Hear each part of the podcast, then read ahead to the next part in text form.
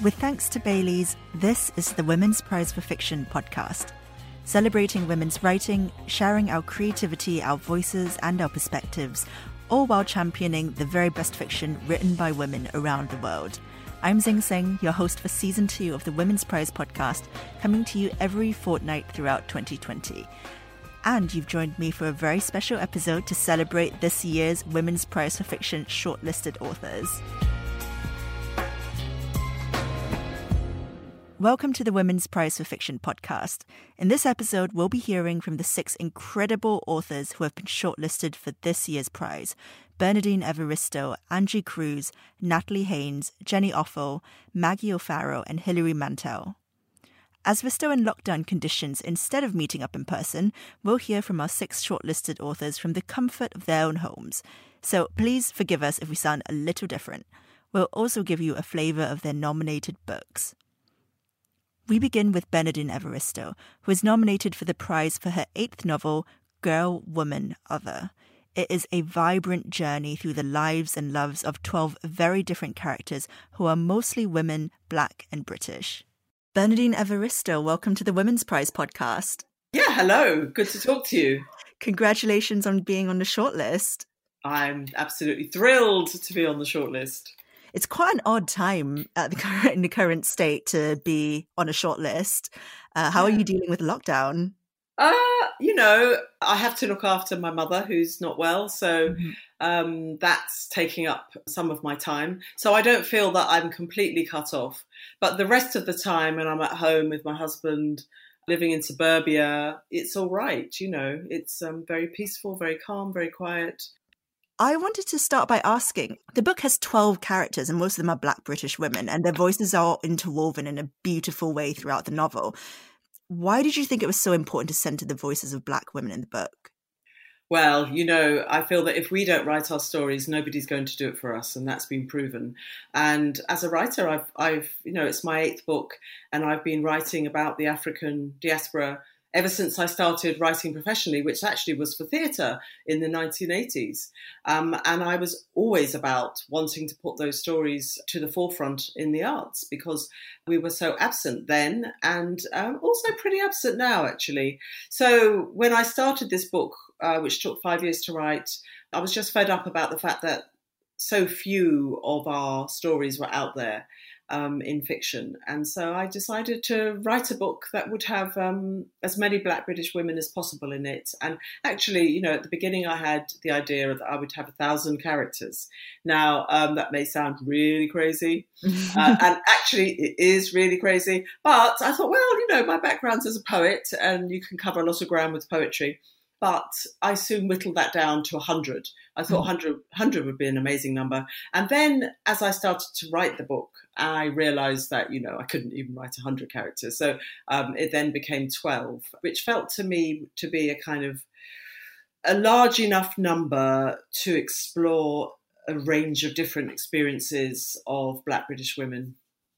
And I think one of the things that I really appreciated reading the book is that there is also that emphasis on British women. So they are Black British women. Yeah. Was it important to you to make sure that that was part of their central identity as characters? Absolutely. I feel that British stories have been overlooked in favour of other stories from other parts of the world. And that in terms of the kinds of books that are published here that represent Black women, they have, I think, been more African-American and African than British. And while we have had a few exceptions, they certainly haven't in any way been more than a number of writers on 2 hands.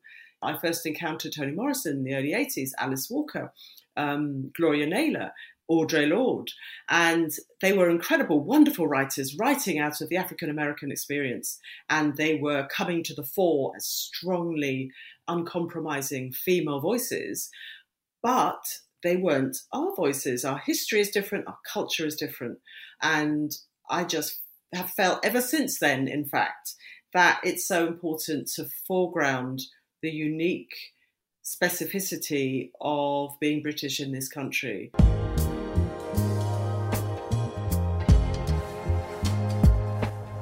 What do you think it is about the Black British female experience that differs from the African American experience? and also the African experience. So, you know, Africa obviously is a continent of, I think it's 53 countries, over 1 billion people, a primarily black continent.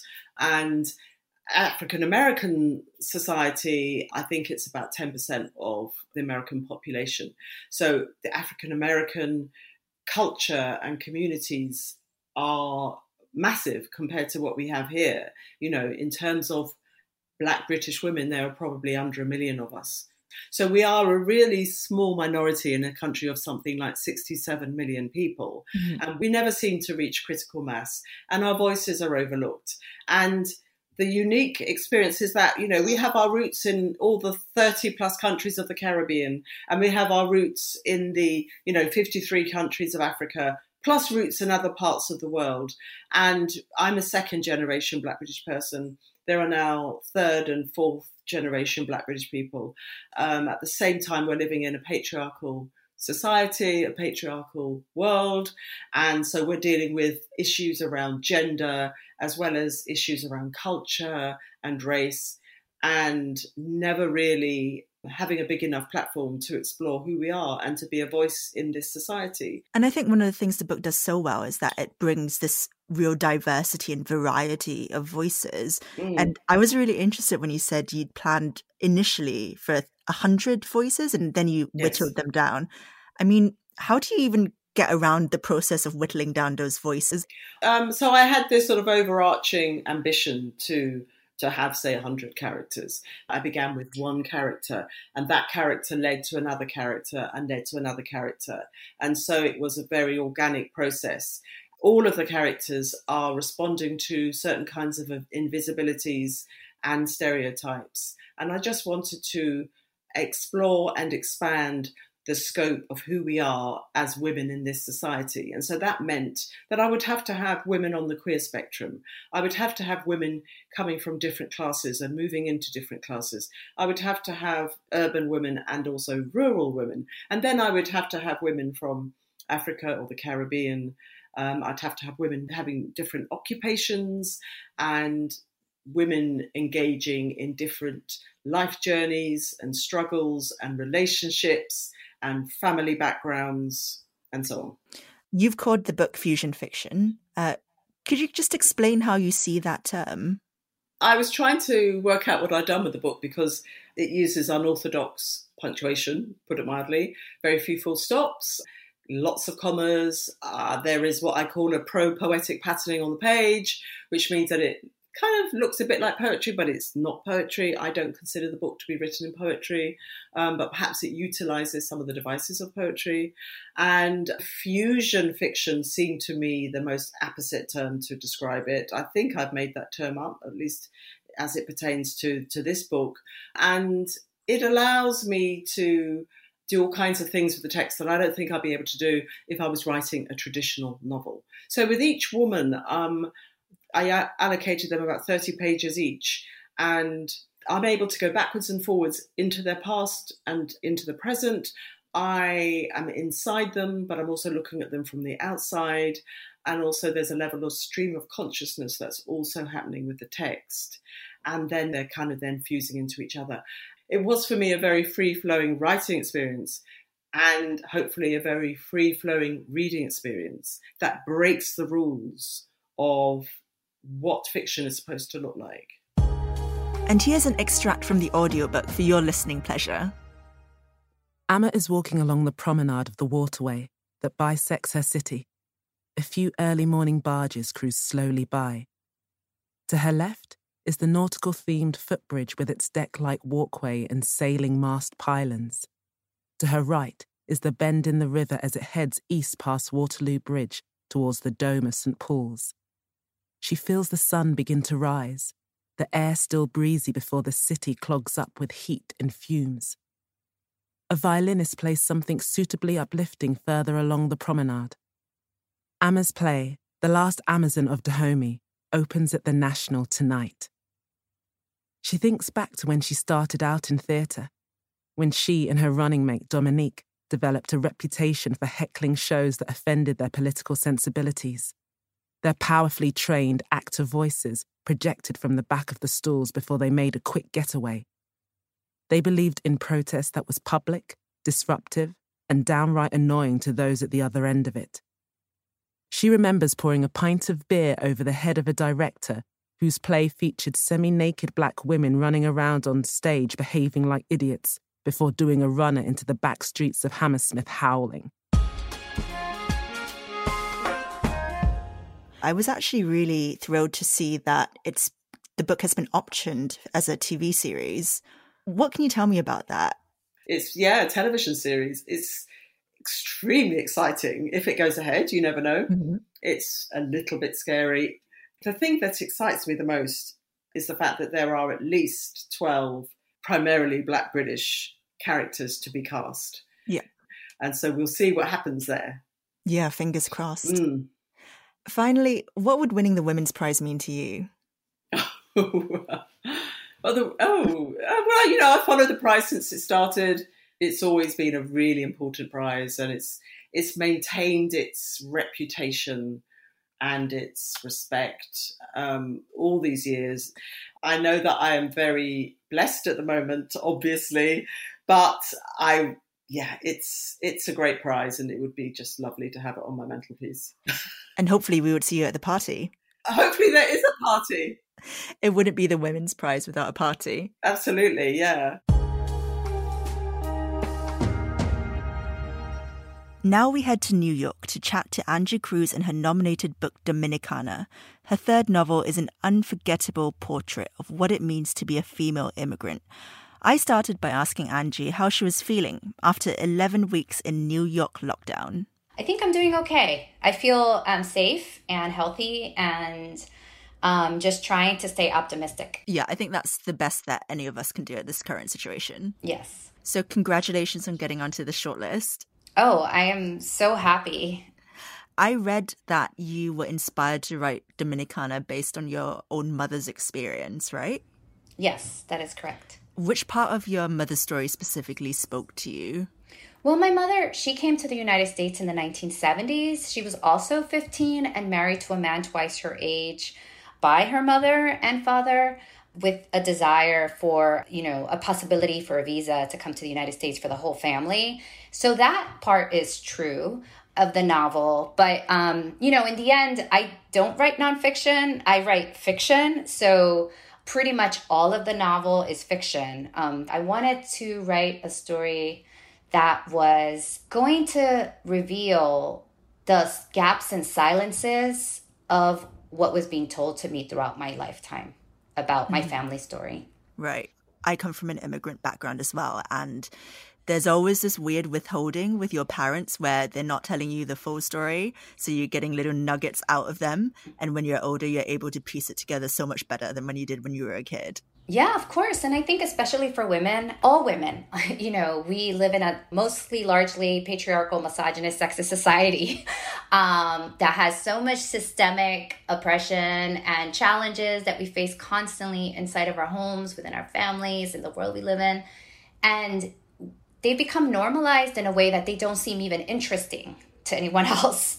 You would think they're not interesting.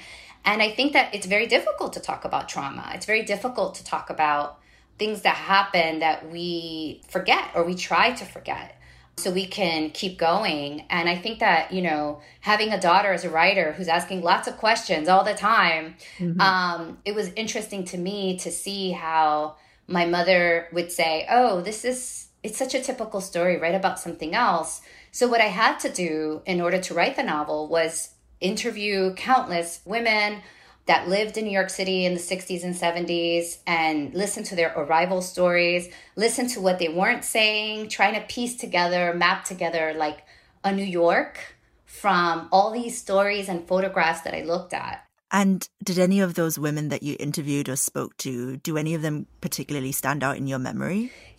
One of them that stood out is of a neighbor that I have who talked about her first years. She came alone to New York City and she was working at a factory. And she said that the hardest moment for her during the day was lunchtime, that she just never looked forward to it. And I thought, you would think that when you get a break, that's the moment that you would look forward to. But for her, that moment was the moment that she missed her family incredibly because meals was the moment that all the family came together. And she said that the missing became unbearable on her days off. And I found this to be true for many of the women I talked to. Food is such a bridge to people's culture, especially, you know, their heritage and their memories and what gives them comfort. Yes, that's why food became such a prominent vehicle for Anna to use her creativity, but also to hold on to what she remembered of her home. The book was 10 years in the making. Did you ever get kind of frustrated with your progress? Like, were you always, you know, dead certain that out of the end of this, there was going to come a book? You know, when I started the book, I moved to Texas from New York City, and I myself felt very estranged in that land, being a New Yorker. And I also felt this huge distance from the community that I grew up in and I knew really well. And I wanted to close that canyon, you know, that I felt between myself and my family. And this was one way to do it. It was like banging my head against the wall because the book was so heavy. The themes are really heavy. And it took me a number of years to reread the book as a fiction book, not as something that actually happened to anyone, and to give the characters their own space. You know, sometimes when you're looking outside of a situation to someone you love, you can't imagine what it's like to be in a situation where they're trapped and facing domestic violence. But the truth is, even in very difficult situations, there's a lot of moments of joy. In order for me to rewrite that book, and give Anna those moments that she's truly a teenager and she's feeling joyous and she's pursuing her desire, it took a lot of time.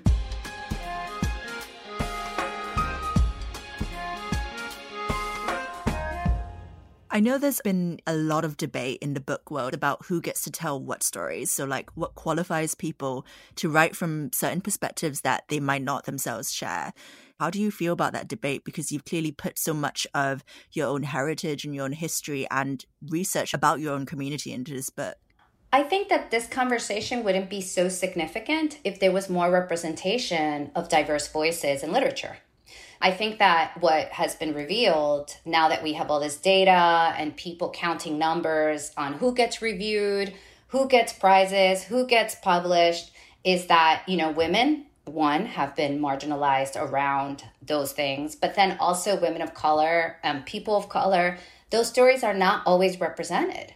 You know, I think because there are so few books coming out by writers' own voices and representing their own story, it does sort of put pressure and weight on those stories in a way that I think that if we had more of them, we would all have, be more free or feel more free to do whatever we want. One of the things that stands out in the books is that, you know, you can read it and you can feel that kind of research and you can feel that kind of history that the book is coming from. But, you know, how much artistic license you give yourself to kind of deviate from, you know, this research and these historical points that you've given yourself in the book? Well, with this book, I gave myself all the artistic license. You know, I spent a lot of time reading poetry because I was very interested in manipulating the language to convey a feeling or kind of that silence, that withholding, as you mentioned earlier. I wanted to sort of, you know, be explicit about certain things that are happening in the community, but I also wanted to give the narrative space like poetry does, right? That white space on the page, so the reader could also feel the thing that's happening. And here's an extract from the audiobook of Dominicana. The first time Juan Ruiz proposes, I'm 11 years old, skinny and flat-chested.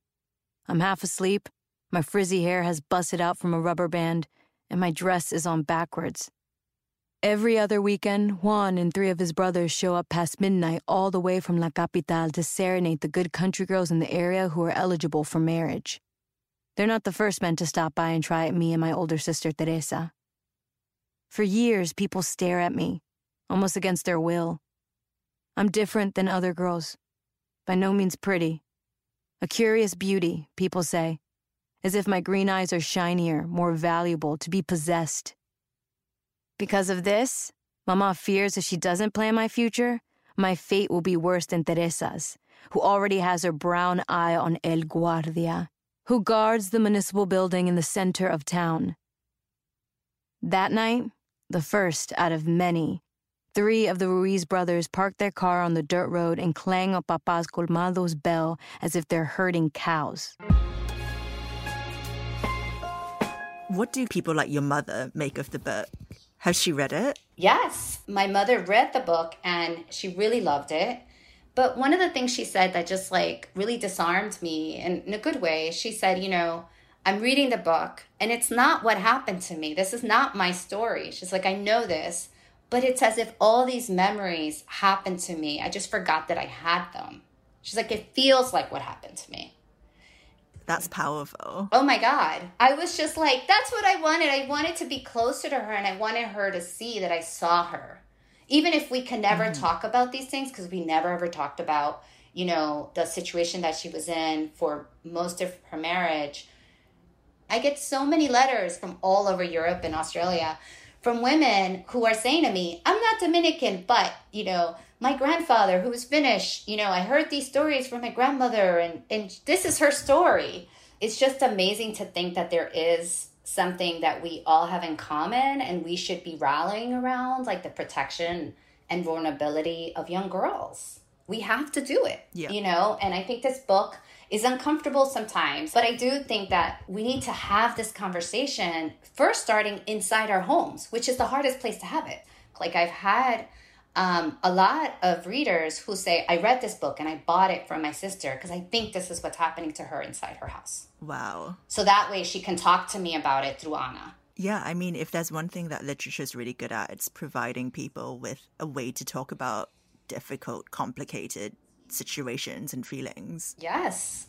So, I mean, it sounds like you've already had an amazing response just from being on the long list and the short list of the Women's Prize with readers getting in touch. But I just wanted to know, you know, what would winning the prize mean to you? You know, I feel already so privileged that I'm in company with writers like Hilary Mantel and Jenny Offill and Bernardine Evaristo. Like, I just feel so privileged to even be in, like, any kind of conversation. The fact that a book called Dominicana about the immigrant experience when immigration is such a contentious topic right now, and it's something that's not going to go away, to see it front and center showing up, I don't even know what to say. It's great.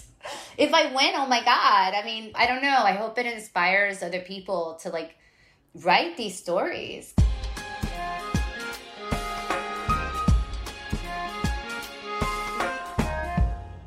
Now we delve into classicist and comedian Natalie Haynes' third novel, A Thousand Ships, which retells the Trojan War from an all-female perspective.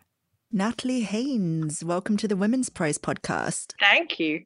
How are you doing? I am all right, thank you for asking. All right is just about as much as I expect, or probably, you know, I'm good for in this current time period. I think that's okay, isn't it? Let's just aim low and live down to those expectations. That's always my goal. Yeah, exactly. Congratulations on getting shortlisted for the Women's Prize. Yeah, exceeded those expectations. Ah, the whole system's fallen apart straight away. So A Thousand Ships is a retelling of the Trojan War from a women's perspective. From all of the women's perspectives, yeah. I wanted to write an epic novel, so. And you've done something similar with the Oedipus story in your previous book. I did. Yeah, The Children of Jocasta is my retelling of the Oedipus myth as it's more usually known. With ships, I wanted to tell an epic. I wanted to do my version of a huge epic poem. I wanted to tell the story of a whole war, not how it affected one family, one woman, one small group of women, but all the women of Troy whose city is destroyed, the women who are waiting for their Greek husbands, brothers, fathers, sons to come home. I wanted to do the goddesses who are the cause of the war. I wanted to do the Amazon warriors who fight in the war. So, yeah, it was an attempt to make an epic story that had women at every stage of it as its focal characters, because I realised I couldn't think of a book which had done that with this myth that I'd been reading one way or another since I was, I don't know, a child, I suppose. Yeah, Ships is my heart song. Eh? That's a lovely way of describing a novel, a heart song. Yeah, it nearly kills you to write that. It was worth it. I'm not a classicist like you are, and I was wondering. I know, shock horror. I can't believe this. I have spoken to other not classicists before. It's been okay. Okay, well, I'm glad to hear it, because the thing that I kind of take away from, you know, the classics is that it's very male dominated.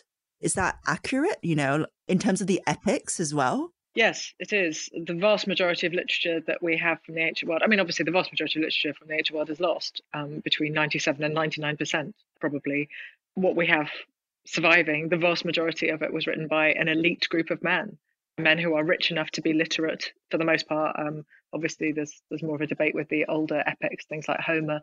Those poems were partly made in an oral culture. They predate literacy. So, but there's absolutely no known record of a rhapsode, a performing bard, being a woman at all. They're only men, as far as we know. There are exceptions. The Iliad is a very male-dominated narrative because it is the story of war, and the story of war largely on the battlefield, but partly in Troy, where there are very many more female characters. You sometimes have as many as four in a book. It's pretty radical. The Odyssey is has many more female characters in it, so much so that when the writer Samuel Butler was discussing the Odyssey in the 19th century, he suggested that the Odyssey must have been written by a woman because there were so many, you know, complicated female characters in it. I'm not quite sure which male writers of his time he was reading to draw that conclusion, but I feel confident it could have been, looks around, any of them. Classics is historically and to an extent still today is a male-dominated field. And sometimes the work that we have lost is just devastating. You know, we have 3 poems that survive by Sappho virtually in their entirety, and the rest is just fragments. She wrote 9 books of lyric poetry, but we don't have it. Mm-hmm. It can be a little heartbreaking being a feminist classicist some days, but the truth of it is, of course, that there are these incredible stories with these incredible female characters which have been largely, if not ignored, then certainly overlooked. And there's so much scope to take these names and these kind of fragments of stories and turn them into people, characters to whom everything happens, you know, to make them the focal point of the story. It's an intoxicating combination for a novelist classicist, I can't lie to you. So I'm assuming that's what draws you to writing stories or retelling these stories from the angle and perspective of women. Yes, always. I mean, women are the same thing as people. I feel like I've been saying it my whole life, but it's still true. Women are the same thing as people. You're going to be surprised how many stories we can have. It's like, hey, guys, look over here. I know, it's mad, isn't it? But that's very much how it feels to me. I'm still happy to watch a, you know, entirely male-focused narrative if it's completely extraordinary. If it's as good as Sophocles' Philoctetes, I am here for that narrative. But do you know what? There's quite a lot that aren't as good as Sophocles' Philoctetes, and I probably don't need very many more of those very male-focused, quite good narratives in my life when there are so many stories that I just haven't heard, don't know in the same ways.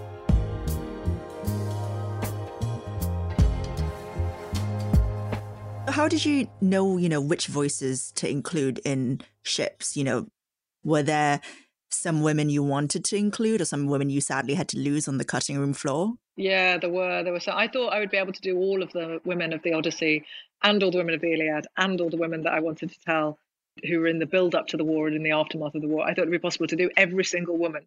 And it's just not. There are literally dozens, probably hundreds. There are a lot of changes of voice and perspective in Ships, and it moves forwards and backwards through time. It moves among the Greeks and the Trojans, through mortals and immortals. I think maybe it would have been asking a bit too much even of my extremely patient and clever readers to ask them to add in another 5 or 10 more voices. I don't think it was short of them. But yeah, no, I loved writing the goddesses because they're also monstrous. They're also totally amoral. You don't get to write women like that very often. I obviously nicked that from Euripides because I'm not an idiot. You should always nick for the best. Are there any little known kind of female figures from antiquity that you wish more people knew about? I think you mentioned, I'm probably going to butcher her name completely because I'm very bad at remembering names. Penthesilea? Penthesilea. Yeah, Penthesilea. Everyone should know about her. And there's not really a good reason for why they aren't. You know, we do have a text about Penthesilea. We have Quintus Mannaeus's Fall of Troy. I felt like that about virtually every woman in this book. I thought, you know, people will know Helen really well, but they probably won't know, as you say, Penthesilea or Laodamia. Most people aren't classicists. Most people don't get to study classics at school. I tried never to assume that people knew stuff before I embarked on a chapter because I felt like it would be a bit lazy and also a bit rude to make those kind of assumptions. I tried to behave as though all these characters were being introduced to you, I hope, you know, in some cases for the first time, but I tried to treat them all equally. I think that definitely does work in the novel because, you know, as I was reading it, I've never read any of the classics. I mean, I've read Sappho, but good choice. I mean, if you're only going to read one, that's not a terrible choice you've made there, in my view. And now for an extract from the audiobook of A Thousand Ships. Sing, muse, he says, and the edge in his voice makes it clear that this is not a request. If I were minded to accede to his wish, I might say that he sharpens his tone on my name like a warrior drawing his dagger across a whetstone, preparing for the morning's battle. But I am not in the mood to be amused today. Perhaps he hasn't thought of what it is like to be me. Certainly he hasn't. Like all poets, he thinks only of himself. But it is surprising that he hasn't considered how many other men there are like him, every day, all demanding my unwavering attention and support. How much epic poetry does the world really need? Every conflict joined, every war fought, every city besieged, every town sacked, every village destroyed, every impossible journey, every shipwreck, every homecoming, these stories have all been told, and countless times. Can he really believe he has something new to say? And does he think he might need me to help him keep track of all his characters, or to fill those empty moments where the metre doesn't fit the tale? You're also a comedian. I'm probably right in saying you're the only comedian/novelist we've had on the podcast so far. Oh, good. I like to be niche. How do you think your comedic skills relate to you being a novelist, or do you view them as quite separate things? I'm not sure they do. I mean, they make it very easy to go out and sell a book. That's just true. And so for somebody like me who spent 12 years on the stand-up circuit, that is a fun, easy job. I love doing it, but I feel like I have to put that side of me away when I'm writing fiction. I find it very hard to do them both in the same day. It is really difficult to maintain them both, but they are both part of who I am. I hope that the bits of ships that are funny, and the bits that are heart-wrenching are heart-wrenching. And I kind of think, well, I think we are all maybe a little capable of all those sides of our characters. When my next book comes out in the autumn, Pandora's Jar, that'll be more books than stand-up shows that I've written. It'll be book 6, and I only did 5 shows at the Edinburgh Fringe. And I still feel really like a comedian who's getting away with this. So I'm not quite sure how I'm going to feel when I have to acknowledge that actually this has been a bigger part of my life than comedy was. So if you do win the Women's Prize, how would you feel about that? What would it mean to you? It would be incredible. This is incredible. Are you kidding me? Being on the short list is incredible. Being on the long list was incredible. Winning would be incredible. I can't really talk about this without crying. The whole thing has been so overwhelming. This book came quite close to destroying me when I was writing it. And now it feels like the rope I'm using to pull myself through this year. I feel very complicated feelings about this book, and absolute overwhelming joy about it being on the Women's Prize shortlist. So whatever happens, I already feel like I won the lottery about 1,000 times over. You're listening to a special episode of the Women's Prize for Fiction podcast, where we're speaking to this year's shortlisted authors.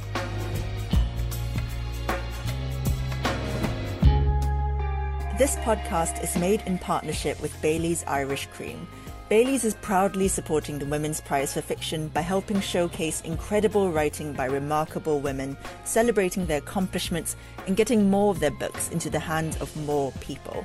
Bailey's is a perfect adult treat, whether in coffee, over ice cream, or paired with your favourite book. Official announcement. Sunshine is coming our way. Celebrate the changing seasons and the sweet taste of spring with a Bailey's on ice alongside your favourite shortlisted book. Or, if you'd prefer a vegan treat, try Bailey's Almond for the delicate taste of almond with a blend of real vanilla.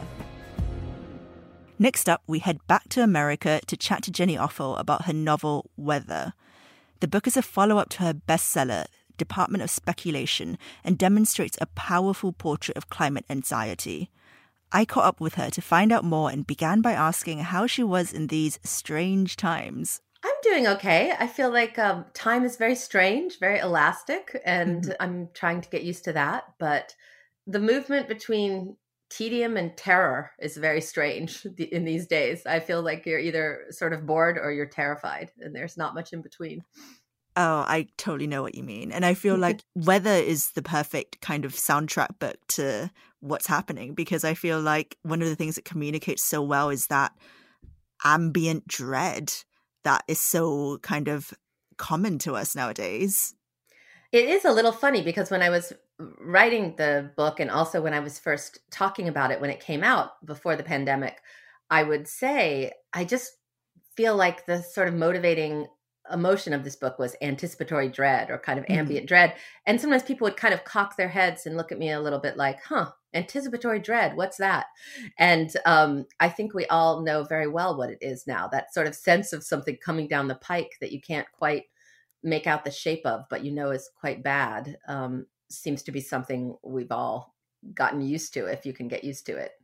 I mean, the book's been praised for the portrayal of the climate crisis, but also for your protagonist's slow journey towards the realization of what this dread is and what it actually means for her life and the people that she loves. How did she first get interested in writing a novel about these themes? When I was very much starting out with the book, I think I was thinking about it as a book about the dread of getting older and losing things and things sort of falling away from your life. But very soon I started to realize that there was a kind of a quiet hum of dread that was more existential that was going on with me. And it did have to do with what was happening in the news and also with a series of conversations I'd had over really 10 years probably with my friend Lydia Millett, who's a novelist and also a conservationist. And one of the initial questions was, I wasn't sure why I believed and understood all this abstractly, but didn't feel it. Mm-hmm. So in a way, the novel was a way to feel it, which perhaps I went a bit too far because there were parts of writing this book where I was sort of curled up in a fetal position on my bed. I was feeling it too much. Right. And how did you get to the point of, you know, researching this so thoroughly? Because, I mean, a lot of it is based in scientific fact. Yes. It's an interesting thing that I think people who deal with climate communication are always talking about, is that people will say, well, there's always been people saying it was the apocalypse. There's always been people saying the end is near. Well, this time it's scientists, and this time it's math telling us that. And that has a very strange effect because it isn't a particular religious sect that is telling us, change your ways now, get right with the Lord, or it's the apocalypse. It's actually something that you can look at in graphs and in papers. And in a way, research is the way in to understanding it. Lizzie is, you know, to me, very pointedly made a librarian because, you know, the library is a space for this repository of free knowledge and it's accessible to everyone. I mean, did you have a deliberate kind of goal in mind when you picked Lizzie's occupation? Was she always going to be a librarian? She was always going to be a librarian, partly because I think I just love libraries and librarians and always have since I was a kid. But I wanted to put her in a place where all sorts of people from all walks of life would cross her path. One of the things, at least in America, is that as our social systems have continued to fray and been taken apart, libraries are one of the last spaces that people can go and be in a non-commercial space where people are there to help them, where it's a safe place to be. And there's all sorts of ways for them to research or learn about whatever it is that they're trying to change in their life. So it felt like an apt place to. I've seen several reviews that kind of describe this quality to your work that is almost like it's a Zen koan. So it's like really pared back. It's really minimal. How do you construct these paragraphs and how do you construct these pages? Do you write in excess and then you cut it back, or does it kind of flow out into a page naturally that minimal?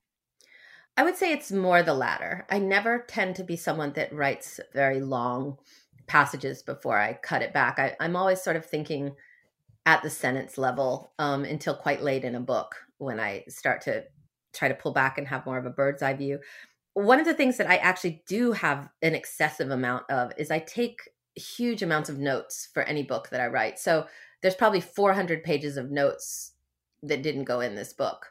I just think to myself, you know, what is the one thing in this long, dense paragraph that really is standing out to me? And then how might I just put that into a sentence? So that's kind of the process. It's almost like, I don't know who it was. It was some sculptor talking about, you know, believing that there was already something in there that was a perfect form that you just had to chip away till you got to. So I'm more of a remover than a putter-inner. I love that image. So kind of like you look at the block of clay or the blank page and you're like, there's a book in there. I'm just going to chip away at it until I find it. Right.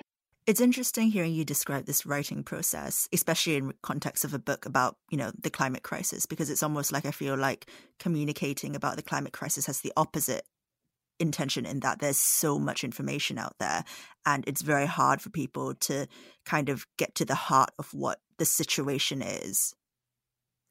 There's a sense of being overwhelmed once you first begin to try to learn about it, because not only is the science quite difficult that you have to learn, but it's a problem that affects so many people in so many places in such different ways. And I was surprised, I remember, to learn that it was called the formal term, I think, that sociologists use for it is it's a wicked problem, meaning it has so many different parts that you can't separate them out and, you know, come up with a clean or elegant solution. It's always going to have a wickedness to it. And I sort of felt that way when I was working on it, that there was a density and a complexity to it that made me actually want to write it as lucidly and as pared down as possible so that we didn't just fall into the kind of thicket of facts. And here's an extract from Weather for you to check out. In the morning, the one who is mostly enlightened comes in. There are stages, and she is in the second to last, she thinks. This stage can be described only by a Japanese word. Bucket of black paint, it means. I spend some time pulling books for the doomed adjunct. He has been working on his dissertation for 11 years. I give him reams of copy paper, binder clips, and pens. He is writing about a philosopher I have never heard of. He is minor but instrumental, he told me. Minor but instrumental. But last night, his wife put a piece of paper on the fridge. Is what you're doing right now making money? It said.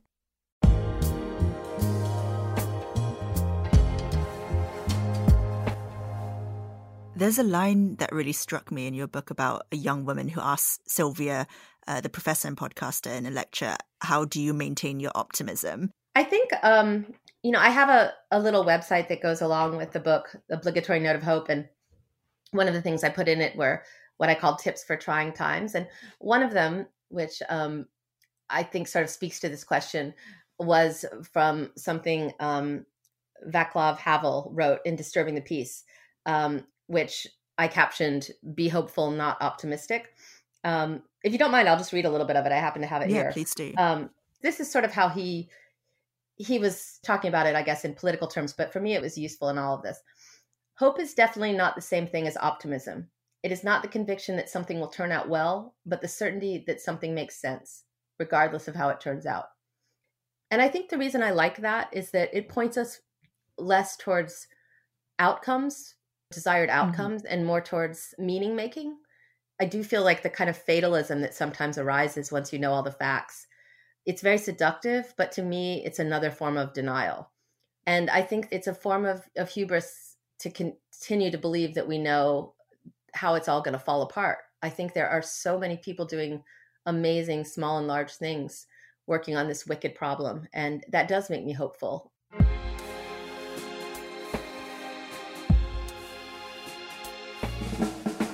So what would winning the Women's Prize mean to you?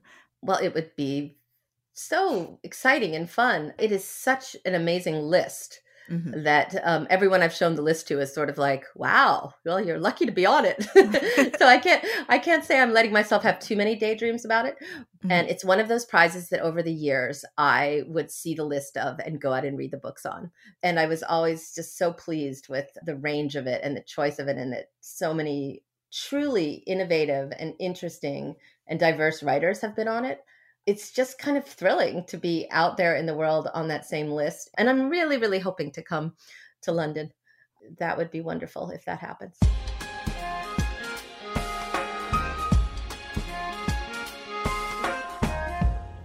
Maggie O'Farrell is one of Britain's most acclaimed and popular contemporary fiction writers. Her 9 books include After You'd Gone, The Vanishing Act of Esme Lennox, and The Hand That First Held Mine. Her latest novel, Hamnet, is the tragic story behind Shakespeare's famous play. She spoke to me from her home during a break from homeschooling her children. Maggie O'Farrell, welcome to the Women's Prize podcast. Thank you very much for having me. It's a very gorgeous day, so it's a pleasure to be sitting here in the sun. How have you been doing in lockdown?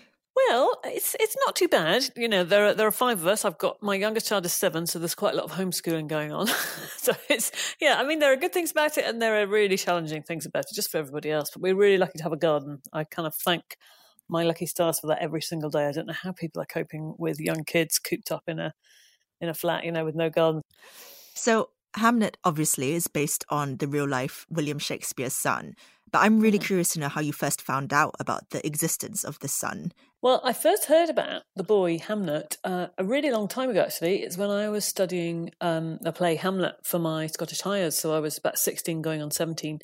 And I really loved the play. It really got under my skin, as I think it does actually with a certain type of adolescent, the sort of slightly gloomy black-wearing kid, which I certainly was. My teacher just mentioned in passing that Shakespeare had had a son who was called Hamnet, and that he died about 4 years or so at the age of 11 before Shakespeare wrote the play. And even then, actually, it really struck me, even though I was, let's face it, a really long way off from being a writer and a very long way off from being a parent, just this act of calling, probably your most famous play and your most famous tragic hero after your dead son, it's telling us something. It was speaking enormous volumes to me anyway. And I suppose later in life, I studied literature at university, so obviously I read a lot about Shakespeare at the time, lots of criticism and lots of biographies. And I was really struck, as a student by how little sort of mention Hamnet got and how he was really overlooked. I was just really astonished, actually, when I read these big sort of 500-page biographies of Shakespeare, that Hamnet, if he was lucky, got maybe 2 mentions, He mentioned that he was born and mentioned that he died. And usually his death was mention of his death in these biographies were kind of followed by quite long paragraphs with statistics of child mortality in Elizabethan age, which of course was very high, almost as if the kind of implication was that it wasn't really that big of a deal because it was so common. I always found that assumption very, very mistaken, very, very misplaced, because it seems to me that the play is underpinned by an enormous volume of grief. Hamlet, the play, in the play is both alive and dead because, of course, the ghost is also Hamlet. So he's a ghost and he's a young man. And just this kind of dichotomy of presence and absence in that play is so, to me anyway, very, very strongly linked to this boy. The famous thing we all know about Hamlet is to be or not to be. It's all this equivocation and this, shall I do this, shall I not? Should I revenge him? Should I not? Should I kill him while he's praying? Should I not kill him while he's praying? And then in a sense, when you look at it like that, he's actually frozen. He's frozen into inaction because he cannot bear that his father isn't there. He's missing him so badly. So in that way, it seems to me Shakespeare, I think, is identifying with himself as a father who's lost someone, but also inhabiting his son's sort of position and thinking, what would it have been like to you? There's a kind of interchangeability between Shakespeare and Hamnet, I think. Given that you were so fascinated with Hamnet for such a long time and wanted to write the novel, why do you think it took you as long as it did? I would often do a bit of research and I would start thinking about it and I might write a little bit and then I would kind of swerve away and write other books, actually. I wrote a memoir, was the thing I wrote previously to this. And when I finished that, I kind of sat myself down and I gave myself a talking to and I said, either you're going to write this book about Hamnet or you just had to forget about it. You can't keep circling around it. So you have to give it a try, a proper try. And I'm not really a superstitious person, but one of the things that kept stopping me was that I have a son and 2 daughters, which is a similar gender breakdown anyway to the Shakespeare's family, but I couldn't write the book until my son was well past the age of 11. I knew that to write it I'd have to put myself inside the skin of a woman who sits at the bedside of her son and is unable to save him, and then she has to lay him out for burial.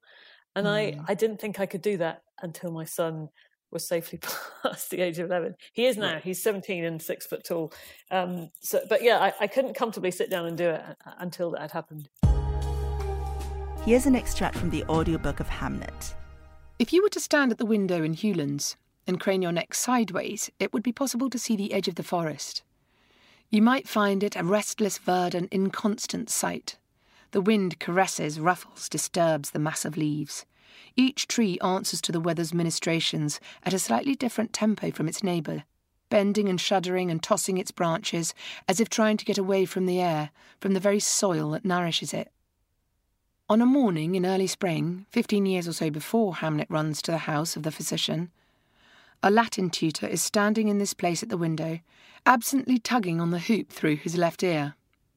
He is watching the trees, their collective presence, lined up as they are, fringing the edge of the farm, brings to his mind the backdrop of a theatre, the kind of painted trickery that is unrolled quickly into place to let the audience know they are now in a sylvan setting, that the city or streets of the previous scene are gone, that they are now on wooded, uncultivated, perhaps unstable ground.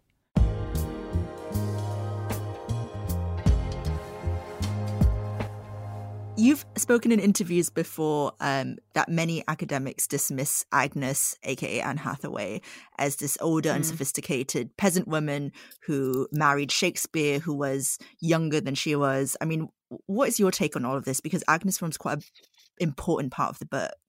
Yeah, well, it's funny. When I originally started to write the book, I sort of imagined that it would be mostly about fathers and sons, as is the play, of course. But I was really unprepared for what I would find about Hamnet's mother, who is a woman we all know as Anne Hathaway, mostly for the vitriol and hostility towards her that you find, you know, it goes right across the board from, you know, very, very serious scholars to sort of popular culture. It's just a very, very pervasive idea we have of her. If you stop someone on the street and said to them, tell me some things about Shakespeare's wife, they were probably going to say one of two things, either that he had to marry her because she was pregnant, and also she was this older woman, she was uneducated, she was a peasant, he regretted his marriage, he hated her, you know. It's astonishing because when you actually look at the documentation, I mean, there's not even a record of her birth, you know, because she was born before parish records began. So we know they got married and we know that she had children and we know when she died, but there's not a great deal in between. There's one biographer that described her as the wife-shaped void. But what's happened is that people have rushed to fill this void with a great deal of misogyny, actually, and opprobrium and all this kind of assumptions about her, you know. There are other people who've written novels about her who've depicted her as this kind of, you know, this strumpet, a prostitute, a nymphomaniac. She's great. I mean, it's just, I have no idea where this comes from. There's absolutely no evidence for it at all. You know, looking at the actual facts we have to hand, there were two things that really stood out for me. One, when Shakespeare retired, he chose to come back and live in Stratford with his family, with his wife and daughters. And that, to me, doesn't speak of a man who regretted his marriage. Mm-hmm. And also, he was, as well as being an actor and a pretty good playwright, he was actually a very successful businessman, which is something that really surprised me. It doesn't really fit with our image of the kind of head in the clouds artist. By the end of his career, at the end of his life, he was the equivalent of a multimillionaire. And wow. It's astonishing. But he lived in incredibly modest lodgings in London. All his money he sent back to Stratford and he invested it in land and cottages and fields, which he rented out to people. And that, again, doesn't suggest somebody who hated his wife. So I don't believe it at all. But the other thing that really fascinated me is that I read her father's will. So her father, Richard Hathaway, died a year before she married William and described her in his will as my daughter Agnes. And I was so shocked. It was this revelatory kind of electrifying moment in the research for the book because I thought, you know, surely if anyone knows her real name, it would be her dad, you know. Right. And how have we been calling her by the wrong name for 400 years? And it just seemed really emblematic of everything we thought we know about her. And perhaps we've been wrong all along. I was so thrilled to be able to give this name back to her. So it was a great opportunity for a writer because giving her a different name to the one we think we know is sort of a way of asking readers to think again, to say, you know, maybe let's open ourselves up to a possibility of a completely different interpretation of this woman. And interestingly, speaking of names, Shakespeare's never mentioned by name in the novel. So no. I was wondering what led you to that choice. Well, it was just the only choice, really. I mean, you know, I did try at the beginning, but the problem is, you know, his name carries such heft, you know, and it carries so much with it. You know, we, all of us, have our own relationship with Shakespeare inside our heads. You know, he pervades our very language. Even just writing his name in a sentence like, you know, William Shakespeare walked up the path and knocked on the door. Instantly, you feel like an idiot. You feel like, you know, it just seems laughable. And so, you know, if I couldn't write it, I could never in a million years expect people to read it. So I had to just kind of find a way. And it was at times that I felt like I was doing a bit of a kind of lexical and grammatical limbo dance, trying to get these sentences and paragraphs to yield. I wanted to draw the focus away from who he is and his career in London, because I think the biggest drama of his life happened off stage in Stratford, and that was the death of his son.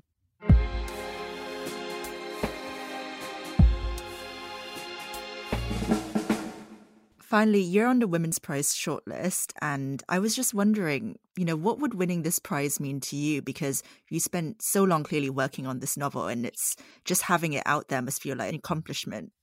Just being on the shortlist of the Women's Prize feels like an enormous win in itself, I have to say. I feel like it's a win-win situation. I feel like all six of us have won a prize just by being on that shortlist. I have no idea how the judges are going to judge them because they're all so different, you know. Well, it's completely different times and completely different spaces and different influences and inspirations. It's been such a pleasure, actually, reading all the other books on the shortlist. And so I wish the judges good luck. I don't know how they're going to decide.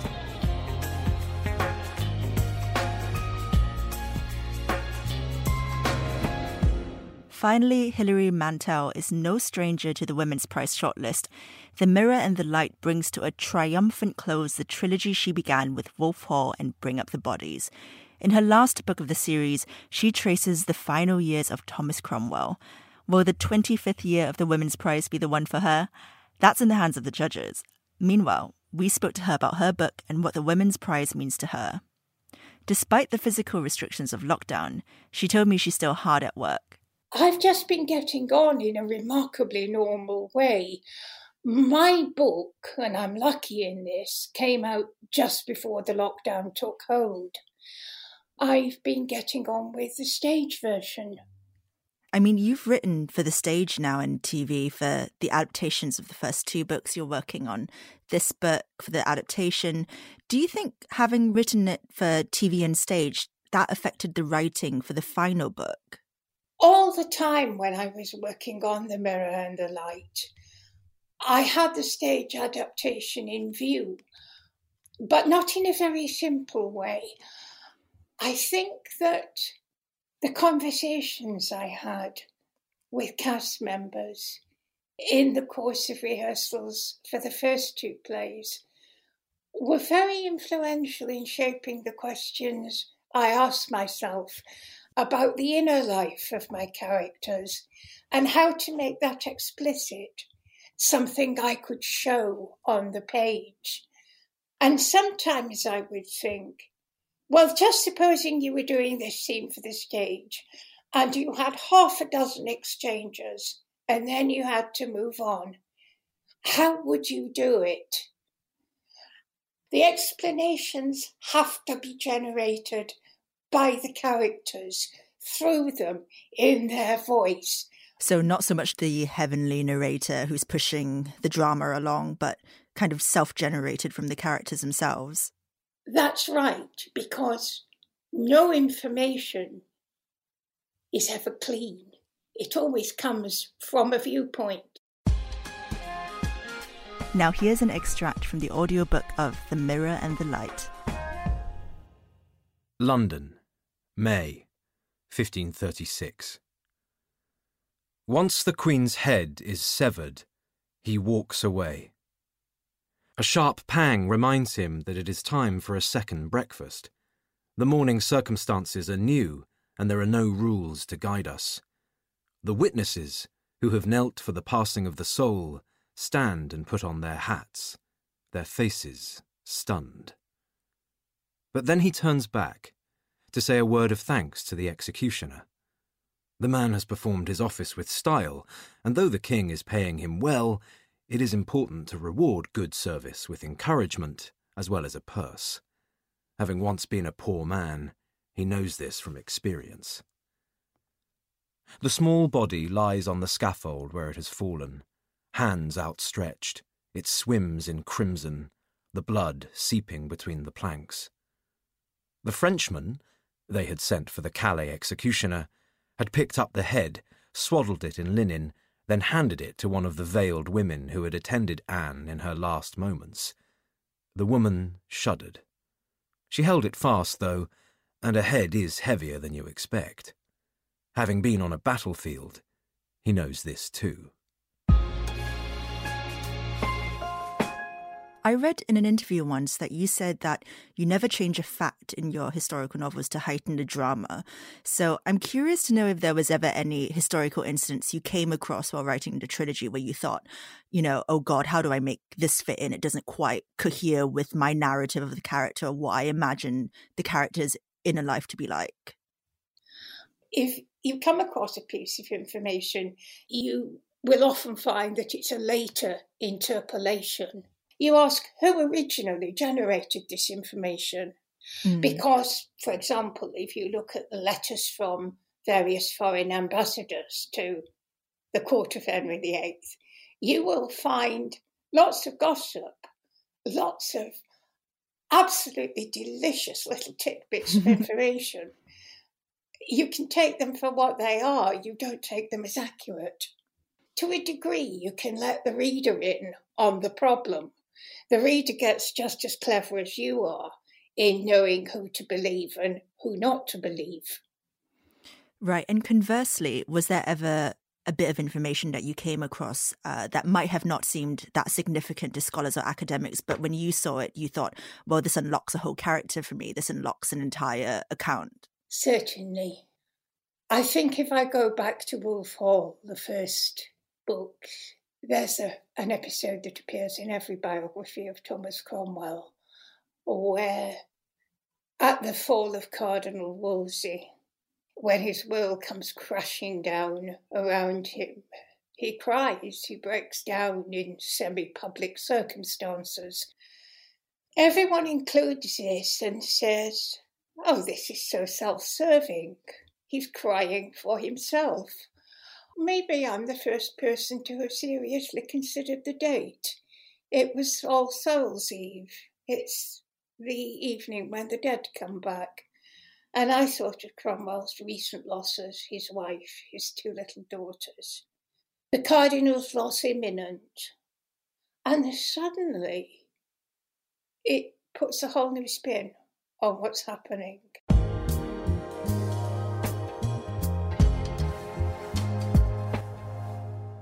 You've spent so long now with Cromwell as a character. You spent years and years, and this is the final book in the trilogy. Were you sad to say goodbye to him? I haven't said goodbye to him. We're talking about him now. Mm-hmm. I'll be talking about him probably for years. And as the play's shaping up, then he's giving voice to new words, new sentiments. So much of the book is also about Henry's wives, and you wrote a piece about Kate Middleton and Wallace Simpson and, you know, the royal body as this kind of reproductive organ. And obviously we've now got a very contemporary example of a kind of Wallace Simpson figure in Prince Harry's wife, and how she's kind of taken him and plucked him out from the royal family, or at least that's what the tabloids would have you think about Meghan Markle. I was wondering what you make of that development. I don't think one knows enough about the inner processes to comment with any authority.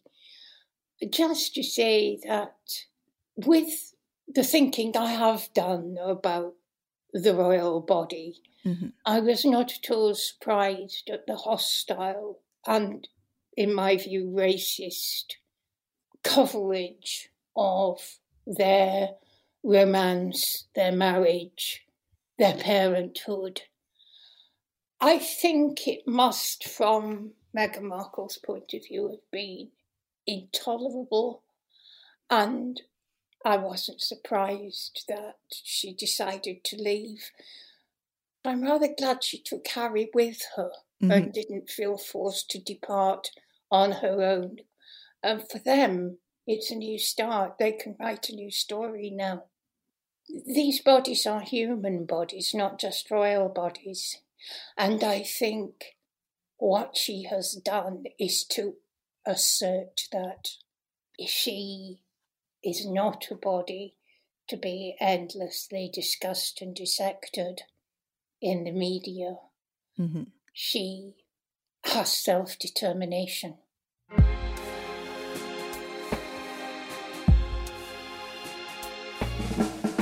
This is not the first time you've been nominated for the Women's Prize. You've been nominated for the first two books and Beyond Black too.